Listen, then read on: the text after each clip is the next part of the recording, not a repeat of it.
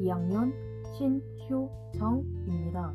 이희영 작가님의 나나를 소개하겠습니다. 나나는 2021년 10월 1일 페인트로 유명하신 이희영 작가님의 비교적 신작으로 창비에서 출간되었습니다. 이 책의 줄거리는 모범생인 한수리와 착한 아이인 은유가 어느 날 가벼운 버스 사고로 육체에서 영혼이 빠져나가게 됩니다. 그 상태로 만난 영혼 사냥꾼 선령을 만나 일주일 안에 육체로 돌아가지 못하면 그를 따라 저승으로 가야 된다는 말을 듣습니다. 이 말을 듣고 육체로 돌아가려 하지만 어떻게 된 영문인지 육체는 영혼을 거부합니다.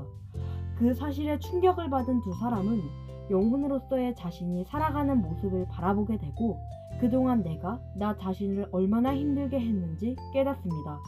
이게 가장 큰 줄거리입니다. 여러분은 나 자신을 얼마나 잘 알고 있나요? 혹시 나의 목표를 위해 나 자신을 너무 혹사시키고 있지는 않나요?